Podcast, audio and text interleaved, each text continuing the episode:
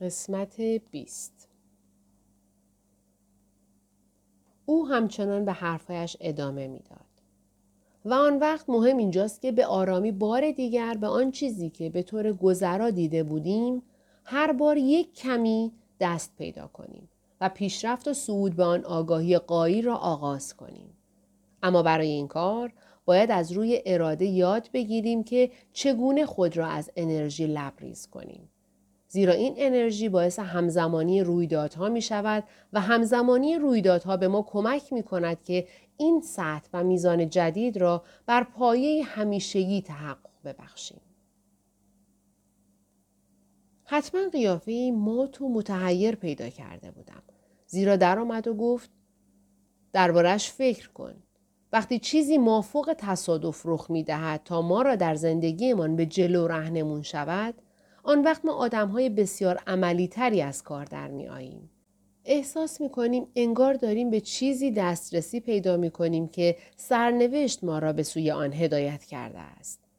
وقتی چنین شد، سطح انرژی که موجب این همزمانی رویدادها در وهله اول شده بود، در ما تثبیت می شود. اگر ترس و واهمه‌ای به دل راه ندهیم، از آن حالت به در می آییم و انرژی ما را از دست می دهیم. اما این سطح نقش حد و مرز جدید و فراتری را پیدا می کند که کاملاً به آسانی دوباره می توان به آن دست یافت.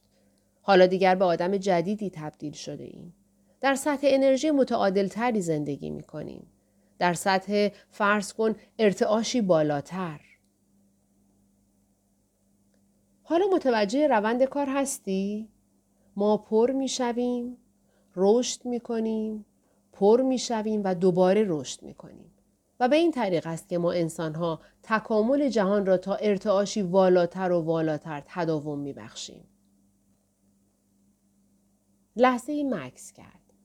بعد به نظر آمد که چیزی به نظرش رسیده که می خواهد اضافه کند. این تکامل ناآگاهانه در تمام طول تاریخ بشر ادامه داشته است. این بیانگر نکته است که چرا تمدن پیش رفته و چرا انسان‌ها بالنده تر و بزرگتر شدند، با یکدیگر زندگی کردند و الی آخر. به هر صورت حالا تمامی روند کار را آگاهانه انجام می‌دهیم. این چیزی است که کتاب خطی به ما می‌گوید. این همان است که این حرکت به سوی آگاهی معنوی جهانی را هدف اصلی خود قرار داده است. مشتاقانه گوش می‌دادم. کاملا شیفته و مجذوب حرفهایی بودم که سانچز به من میگفت. پس اولین کاری که همه ما باید انجام دهیم پر و آکنده شدن از انرژی است. درست به همان شیوهی که از جان یاد گرفتم و همزمانی رویدادها با تداوم و پیگیری بیشتری شروع می شود. خب بله، اما آنطورها هم که فکر می کنی آسان نیست. پیش از آن که بتوانیم با انرژی بر شالوده و اساس پایدار ارتباط برقرار کنیم، مشکل و مانع دیگری سر راهمان هست که باید از آن رد بشویم. کشف و شهود بعدی، کشف و شهود ششم به این موضوع می‌پردازد. موضوعش چیه؟ نگاهی مستقیم به من انداخت. باید به شیوه خاص خود با سلطه‌گری بر دیگران مقابله کنیم. یادت باشد کشف و شهود چهارم این راز را آشکار می کند که انسانها همیشه احساس کمبود انرژی کردند و در پی آن بودند که دیگران را زیر نفوذ و سلطه خود درآورند تا انرژی را که در میان مردم جریان دارد به دست آورند. پس از آن کشف و شهود پنجم به ما نشان می دهد که منابع جایگزین وجود دارند، ولی ما نمی توانیم واقعاً با این منبع ارتباط خود را حفظ کنیم، مگر اینکه با روش خاص آستین‌هایمان را بالا بزنیم و بگوییم که ما به عنوان افراد بشری به سلطه‌گری خو گرفته ایم. اما دست از آن بر می داریم. برای اینکه هر وقت این عادت را از سر بگیریم ارتباطمان با آن منبع قطع می شود. نجات پیدا کردن از این عادت آسان نیست، چون که همیشه در اول کار ناآگاهانه پیش می رود. راه ول کردنش این است که آن را کاملا وارد حوزه آگاهی خود کنیم و این کار را انجام می دهیم برای اینکه متوجه می شویم که سبک خاص سلطه داشتن بر دیگران چیزی است که ما از دوران کودکی برای جلب توجه یاد گرفته ایم. انرژی به دست بیاوریم تا شیوه خود را عوض کنیم و ما در همانجا گیر افتاده ایم. این سبک را ما بارها تکرار می کنیم. من اسمش را گذاشتم نمایش سلطه‌گری ناآگاهانه ما. آن را نمایش می نامم برای اینکه یک صحنه آشناست، مثل صحنه‌ای در سینما که متن آن را انگار برای جوانها نوشته ایم. آنگاه این صحنه را بارها در زندگی روزمره مان بی آنکه از آن خبر داشته باشیم تکرار می کنیم. تنها چیزی که می دانیم این است که همان نوع از رویدادها برای ما مکرر اتفاق می افتد. مسئله اینجاست که اگر ما یک صحنه به خصوص را بارها تکرار می کنیم، پس صحنه‌های دیگر فیلم زندگی واقعیمان، آن حادثه والا که همزمانی رویدادها بیانگر و مشخص کننده آن است، نمی‌تواند به پیش برود. ما وقتی این فیلم را قطع می‌کنیم که این نمایش را تکرار کنیم تا آن را ماهرانه برای انرژی آماده سازیم. سانچز از سرعت ماشین کم کرد و از میان رشته‌ای از شیارهای عمیق توی جاده با احتیاط حرکت کرد. متوجه شدم که سرخورده و درمانده‌ام. نمی‌توانستم درست بفهمم این نمایش کنترل چطور عمل می‌کند. من احساساتم را کمابیش برای سانچز رو کردم، اما نمی‌توانستم بفهمم. به این نکته پی بردم که هنوز با او احساس فاصله می‌کنم و علاقه‌ای به رو کردن خودم نداشتم. پرسید: متوجه شدی؟ با لحنی خشن و تند گفتم: نمی‌دانم که یک نمایش کنترل دارم یا نه.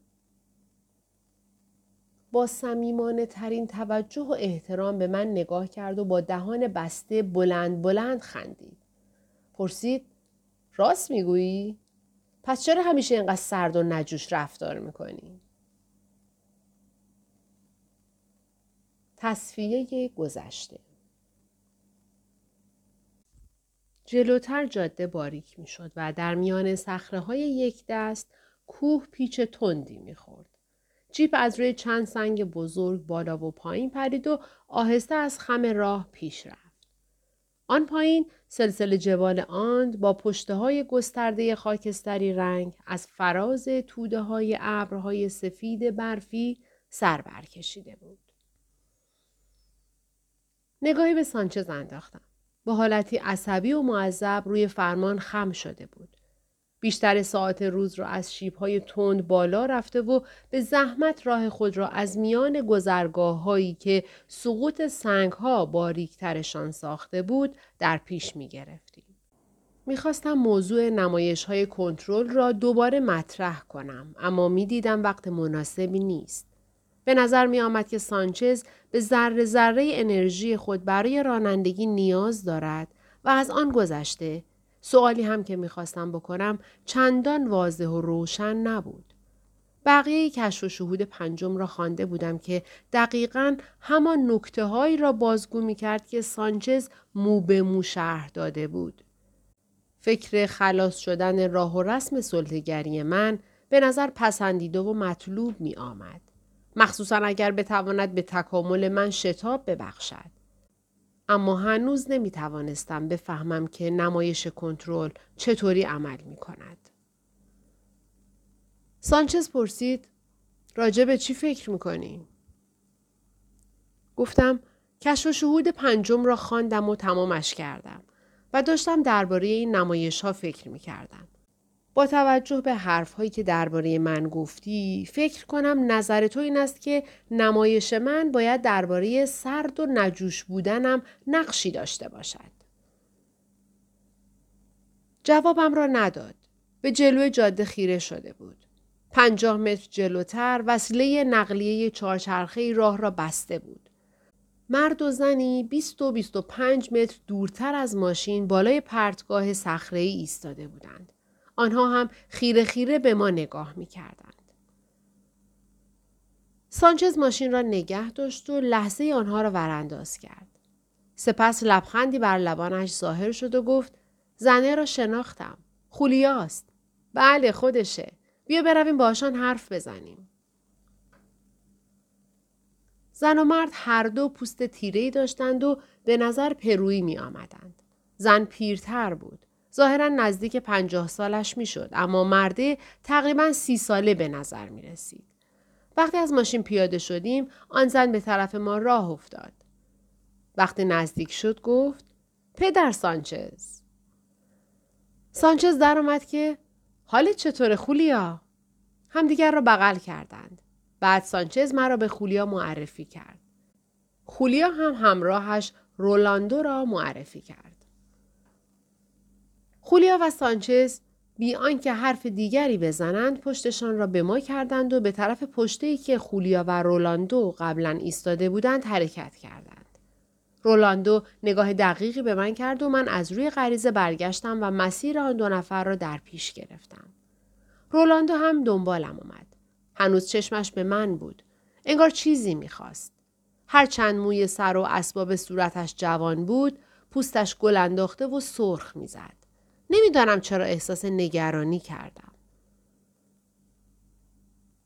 وقتی به سمت حاشیه کوه می‌رفتم، چندین بار چنین می‌نمود که می‌خواهد با من حرف بزند.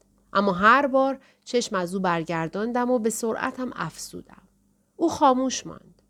وقتی به پرتگاه رسیدیم، من روی لبه نشستم تا او نتواند پیشم بنشیند. خولیا و سانچز حدود 8-9 متری بالاتر از من روی سنگ صیقل خورده بزرگی کنار هم نشسته بودند. رولاندو تا حد امکان سعی کرد نزدیک به من بنشیند. با اینکه چشمان خیره‌اش اذیتم می‌کرد، در این حال کمی هم راجع بهش کنجکاو بودم. وقتی نگاهش می‌کردم غافلگیرم کرد و پرسید: برای خاطر کتاب خطی آمده اینجا؟ مدتی سکوت کردم تا جوابش دادم: یک چیزهایی راجبش شنیدم. حالتی متحیر و مبهوت به خود گرفت.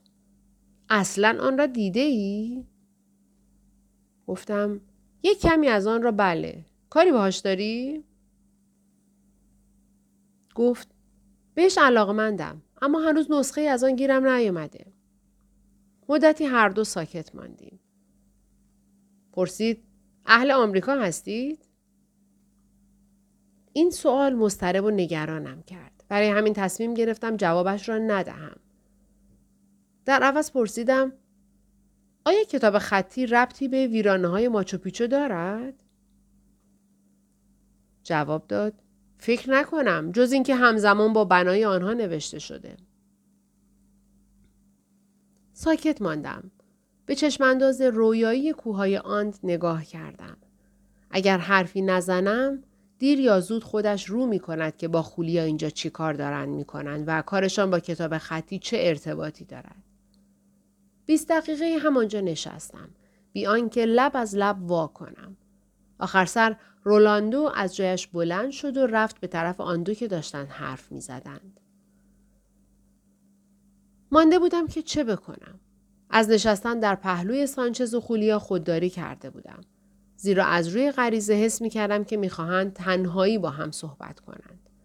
شاید حدود نیم ساعت هم در آنجا نشستم و به قله های صخره‌ای خیره شدم و گوش تیز کردم تا مگر از گفتگویی که بالای سرم در جریان بود چیزی دستگیرم شود. هیچ یک از آنها کمترین توجهی به من نداشتند.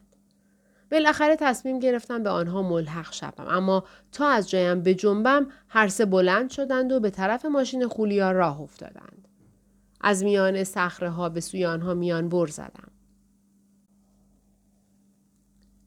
وقتی نزدیک شدم سانچز داشت میگفت: آنها مجبورند بروند. خولیا گفت: متاسفم که وقت نداشتیم حرف بزنیم. امیدوارم باز هم ببینمت. با همان گرمی و صمیمیتی که سانچز اغلب از خود نشان میداد به من نگاه کرد. وقتی سری جنباندم او کمی سرش را کش کرد و افزود: راستش به دلم برات شده که به همین زودی شما را میبینم. وقتی سلانه سلانه از کوره راه سنگلاخی پایین میرفتیم احساس کردم دلم میخواهد در جوابش چیزی بگویم، اما مغزم کار نمیکرد. وقتی پای ماشینش رسیدیم خولیا فقط به تکان مختصر سر بسنده کرد و تند و با عجله خداحافظی کرد. او و رولاندو هر دو سوار شدند و خولیا ماشین را به طرف شمال راه انداخت. مسیری که من و سانچز آمده بودیم. از تمام این اتفاقات متعجب بودم. همین که سوار ماشینمان شدیم سانچز پرسید رولاندو تو را در جریان جزئیات کار ویل نگذاشت؟ گفتم نه، مگر آنها دیده بودندش؟ سانچز حالتی آشفته و در هم پیدا کرد. بله، در 40 مایلی شرق اینجا دیدنش. ویل راجع به من چیزی بهشان گفته؟ خولیا میگفت ویل خاطر نشان کرده که از تو جدا بشوند. میگفت که ویل بیشترش با رولاندو حرف زده. به رولاندو نگفتی که هستی؟ نه، نمیدانستم میتوانم بهش اعتماد بکنم یا نه. سانچز با حالتی کاملا مات و سردرگم نگاهم کرد. بهت گفتم که حرف زدن با اونها برات خوبه. خولیا رو سالهاست میشناسم. در پرو کسب و کاری دارد، اما از موقع کشف کتاب خطی دارد دنبال کشف و شهود 9 میگردد. او با آدمی که بهش اعتماد نداشته باشد مسافرت نمی کند. هیچ خطری متوجه تو نبود.